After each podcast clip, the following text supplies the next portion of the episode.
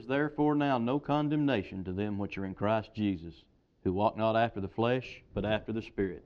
This is Pastor Rob Chambers of Reidtown Community Church in Newport, Tennessee.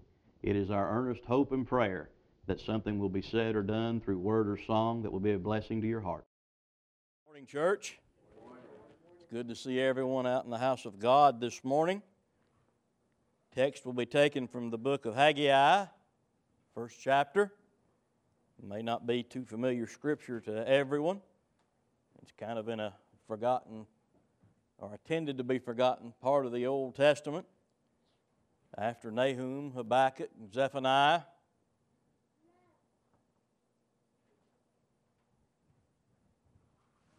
We'll be reading a few chapters or a few verses out of the first chapter of Haggai this morning.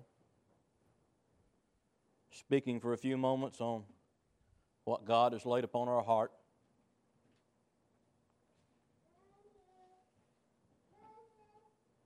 Begin reading with the second verse, the first chapter.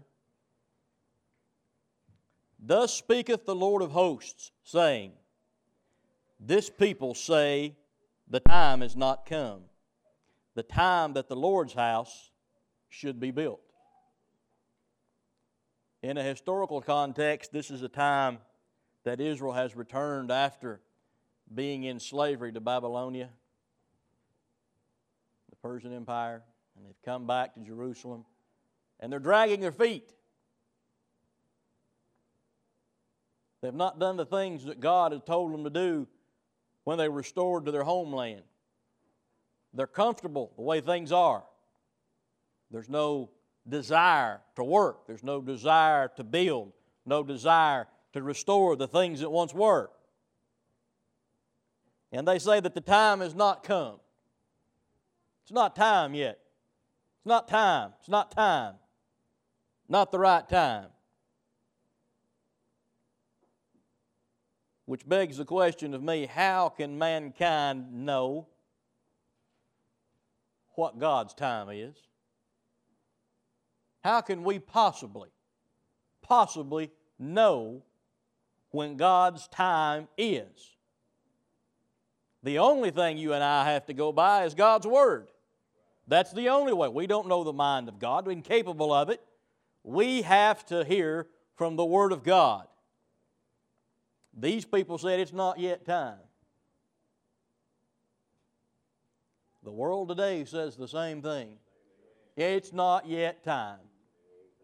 And if we don't say it verbally, we say it with our actions. We say it with our actions. There's no impending verge, edge of the cliff, excitement in the house of God. It's business as usual. Business as usual. Nothing exciting. Plodding along. Not yet time. We've got it all under control. That's a lie from the devil. That's a lie from the devil. We've been fooled into complacency for far too long not only in this country, but also around the world, the church of the living God has been fooled into believing that we've got plenty of time, that it's not yet time. Verse 3 says that the Word of God came to the nation of Israel. The Word of God spoke to them. God Himself spoke through Haggai the prophet. The Word of God speaks to us today. The Word of God cries out to you and I today. This book of Haggai cries out to you and I today that Jesus is coming. The time is at hand. The time is now. Not to be slack, not to sit down, not to lay down and rest on our laurels, but to work, to strive, to build, to restore, to put back what once was. Verse 4, God asks the question Is it time for you O ye to dwell in your sealed houses, and this house lie waste? God said, Well, if it's not time for me to come back, what makes you think it's time for you to sit back and rest on your laurels and not do anything? What makes you think it's time for you to have a big, fine house? A sealed house means a solid house instead of a tent, instead of a shelter. Have a forum house, and God's house still lying waste. The comparison for us today everything in our lives more important than the house of God. Our home more important, our job more important, our family more important, our recreation more important. Everything in our lives more important than the house of God. And you drive down the road and you see church after church after church with four, five, two, three cars sitting in the parking lot. Sunday morning, Sunday night, Wednesday night, some of them doors locked, don't even turn the lights on on Wednesday night anymore. That is laying waste. It is a waste for a meeting house to not be used.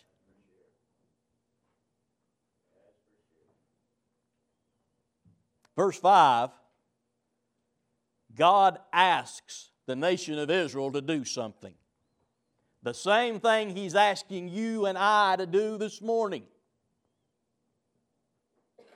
Now, therefore, thus saith the Lord of hosts consider your ways. Think about what you're doing. Think about how you're living your life. Think about, as we talked about in the Sunday school class, your commitment to me. And are you doing that which has been laid out for you to do? Consider your ways. Think about what's going on in your life. That's the question God has for us this morning. He said, I want you to consider your ways. I want you to stop and think about a few things this morning. In the sixth verse, God says, You've sown much and bring in little. You eat, but you have not enough. You drink, but you're not filled with drink. You clothe you, but there is none warm. And he that earneth wages, earneth wages to put it into a bag with holes. You sow much, you work much. Studies show people in this country work longer hours than they've ever worked before.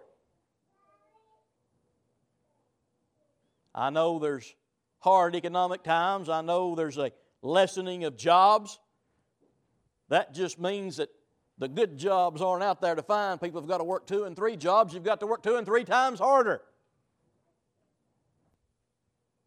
You work and you work and you work and you work, and then after all of it's said and done, you sit and look what you've got for your labors. Nothing to show for it. Got nothing to show for it. That's one of the reasons that I have to let my wife take care of the checkbook. I cannot at the end of the week sit down and take my checkbook and then write out all the bills and then look and see that I had less money than before I got paid. I can't do that. It depresses me, it angers me, it puts me in a bad spirit. Can't dwell on those things. How hard do you work to get ahead? And have you ever gotten there? How hard do you work to get ahead in this life, and have you ever achieved it? Have you ever got to the point where you said, Hey, I finally got there, I'm ahead? Very seldom does that happen to any of us. Something happens. Something always comes up. There's always some need. There's always something looming on the horizon. Same verse, it says, You drink, but you're not filled. You can't quench the thirst. There's something inside of you that's wanting. There's a desire. Have you ever been so thirsty that you come in and it's ice water doesn't do the trick? You maybe try some ice cold milk and it's, nothing can, can soothe the thirst that's within you. That's the way we find ourselves today. And we look down every avenue that we can find to try to fill that desire because nothing works. Nothing quenches the need inside of us. It also says in that verse that you eat, but you don't get enough. We pick. You ever seen people who sit down to eat and pick like a bird? That bothers me. You sit down to eat, eat, eat. We'll come to the house of God and we'll pick. We'll nibble. I don't want to get too much. Don't want to founder. Brother, give me a trough and an apron and let me strap it around me. You can't founder at God's table. You can't get too much. You can get too little, but you can never get too much of God. But we, we, just, we just want a little. I just want, I just want a taste. You ever said that? I, I, I say that a lot. I said, tell Crystal, well, I, got, I just want a taste of something sweet. I don't want something big. I just want a taste of something sweet. The world today wants a taste of God, but they don't want to sit down at the table and eat. That'd take too much time. That'd take too much of a commitment. We sit and we nibble and we pick and we wonder why we're never full. Why we don't feel any different. Because you're still hungry. You're still thirsty because you don't drink the thing that you need to drink to quench the thirst. Jesus told the woman at the well, Those that drink of this water that I have will never thirst again. Living water springing up eternally inside. We don't drink from that fountain. We don't eat from that table. He says, You clothe yourselves but there's no warmth. You can find no comfort. You can find no ease. It seems like you're always just oh, on edge, just pent up. There's always something. You cannot find rest for your soul. And you won't find rest until we turn to God and trust in His Son Jesus Christ. We won't find a quench for our thirst. We won't find a filling for our desire of food. We won't find an ease to our labors until we look to the source of all things, and that is the God Jehovah and His Son Jesus Christ. We're like the man it says in verse 6. What we're really doing is we're earning, we're earning our wages and we're sticking them in a bag with holes in it. They run out the back as fast as we put in the front. We're not profiting anything. There's nothing coming from any of our labors.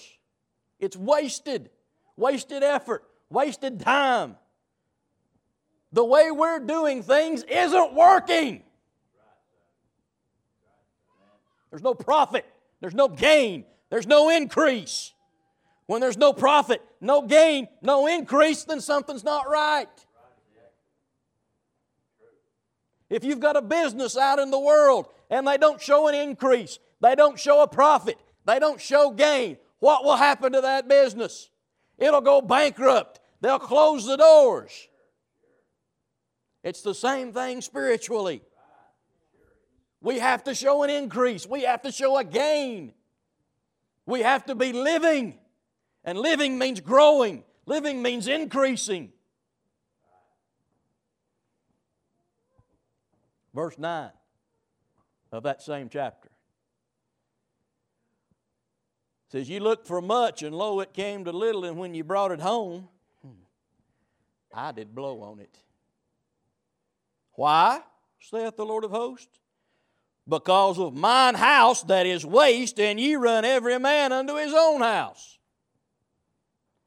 God says those times when you do have, those times when you do say, hey, I finally got a little something. Those times when I got ahead, God said, I go like this. And it's gone. It's scattered. You get a little bit ahead, get a little bit extra in the bank account. What happens? Transmission goes out on the car. Usually you've got an appliance at home that quits working, and you've got something else that happens. They usually travel in groups of three. It's usually hardly, it hardly ever is it one little thing. It's usually a big one and two little ones, or sometimes it's three big ones. God says, I go, and all that you think you've gathered, He said, I just scatter it. Why? Why do I do? God answers His own questions. Why? He says, Because my house is laid waste, and you're taking your rest.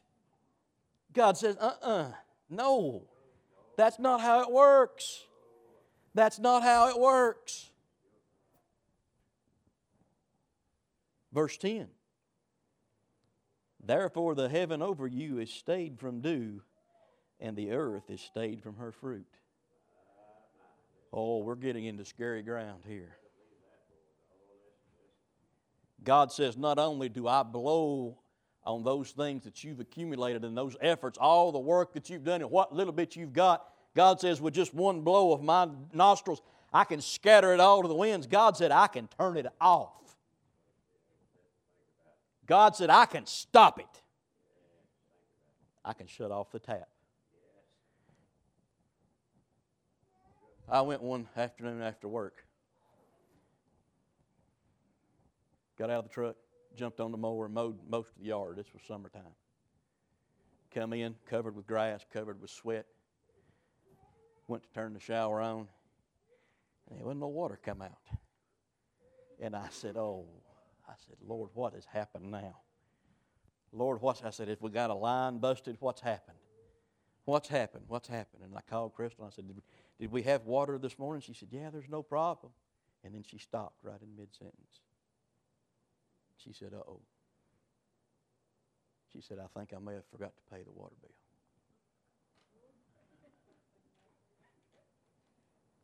And I said, Mmm. There was no smile. There was no smile. Accident. It, she, she put it in the car, it went down in between the seats. It happens.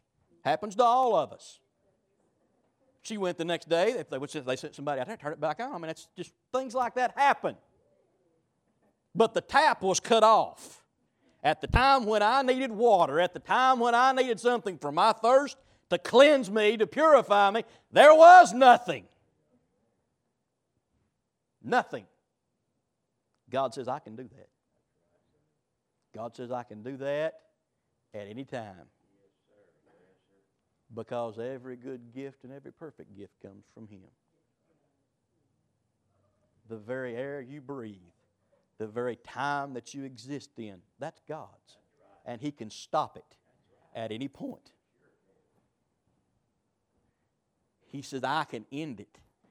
I've stayed the dew I've stopped the blessings, God said.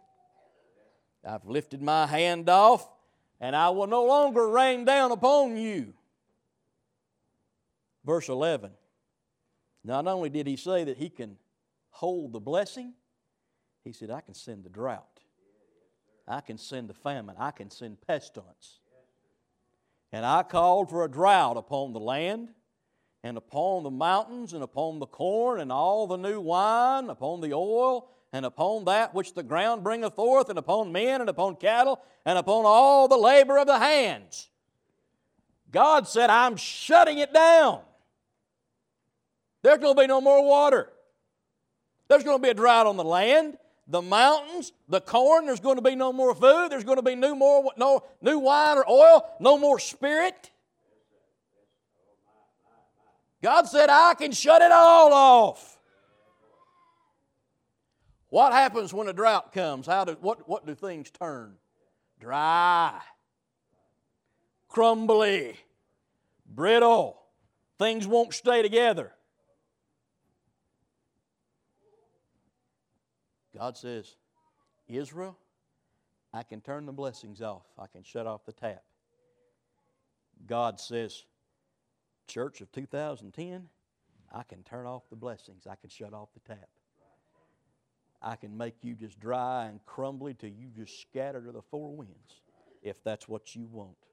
If you fail to heed me, if you fail to listen to me, if you fail to do what I say in the appointed time that I say to do it. Do you think God likes to talk this way? No.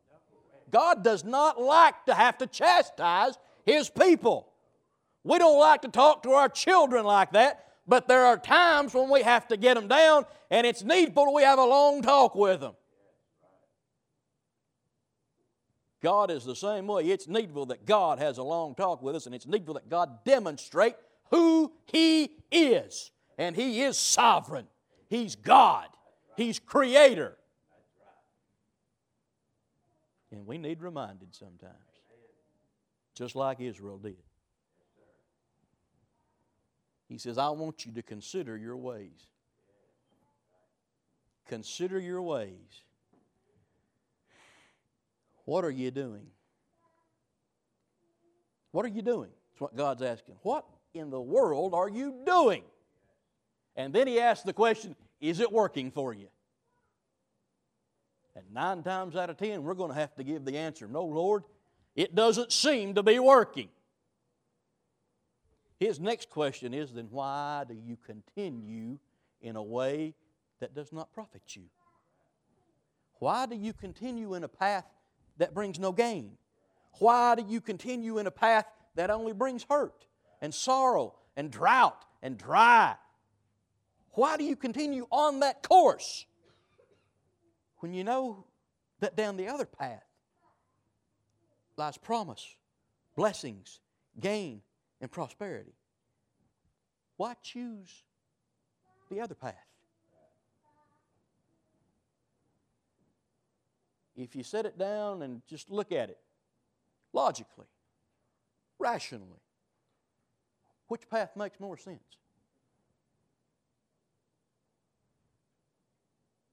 It's not a hard decision. The smallest of these children here can answer the question. The smallest of the children here today could say, the good path is the one to follow. The path of blessings. The path of loss the path of drought, that's bad. You shouldn't choose that. Those children know that. Why don't we? Why don't we? As adults, why do we not understand that concept? Why, and here it is, do we refuse to believe God? That's rebellion. That's rebellion. To refuse to believe God is rebellion. Rebellion is sin. Why do we refuse to believe God? Why do we insist on going down the path that we choose? Why do we insist on continuing down the road when it's obvious to all of us it's not working? It's not working. Time to consider our ways. It's time to step back and to consider our ways. And it's time to build up the house of the Lord. It's time. That's what he was trying to tell Israel then. It's time. It's time for you to get out of your sealed houses and to step out and work in my house. Work on his house. It's time for us. It's time for us We've been on the wrong path. The things that we're going down, they're not working. It's not working. Well, there's nothing going wrong in our lives, Pastor. Everything seems to be going well and good. Let me remind you of something. and he turns off the tap. Just because things are going well now does not mean tomorrow God will not shut off the tap.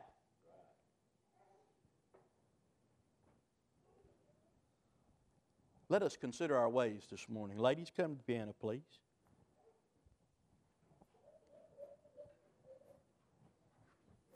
Which road are we on? We need to see, we need to figure out which road it is, which pathway we're on as individuals and as a group. When I talked about sowing much, eating, drinking, being clothed, when I talked about that and I talked about when, how hard do you try to get ahead and it all seems to come to naught? There ain't a one of you here wasn't shaking your head. Yeah, preacher. Uh huh. Yeah, preacher. But when I got to the point where, as a church, spiritually, we're not on the right path, and individuals, we're going down the wrong road, it got quiet on me. That's how I know I'm where I need to be. There ain't one of you here that wasn't agreeing with me to start with. That's our life. We work our guts out. We sweat ourselves to death. We labor. We beat our head against the wall trying to get somewhere, and we have nothing to show for it. Because the bag that we're putting our stuff in, we're laying up treasures here instead of treasures in heaven. Here, the moth corrupts and eats, and we have nothing left to show for it. The bag that we carry the earthly treasures around has holes in it. It just pours out the back. We don't, we don't get anything for it.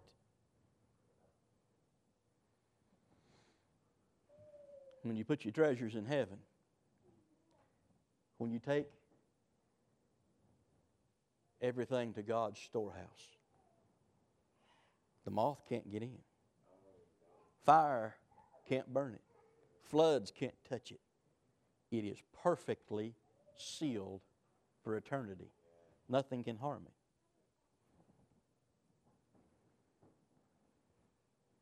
Consider your ways this morning.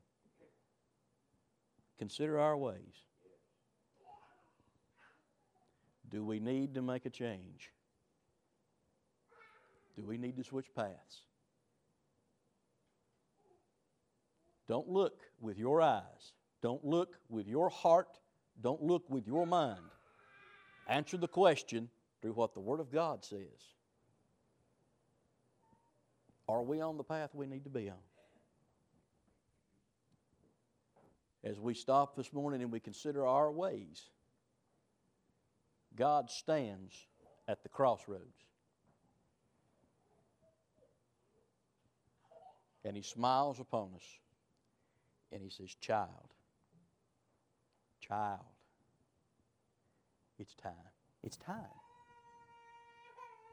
It's time we got ready to meet the Lord. It's time we got our house in order. It's time we made preparation because there's coming a day very, very soon when God's going to turn the tap off. God's going to say, I'm done with it. It's over. I'm finished. Son, go get your bride. Go get the church. And as many as are apparelled and are ready for the coming of the bridegroom will leave this world. But those who aren't will be like the foolish virgins who had no oil. They were left behind. God help us. God help us. Let's consider our ways this morning as you stand and we sing. Consider your ways.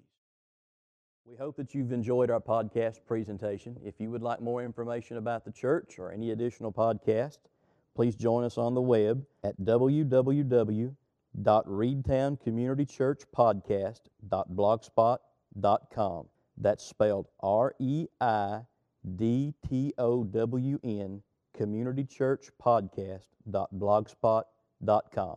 Thank you and God bless.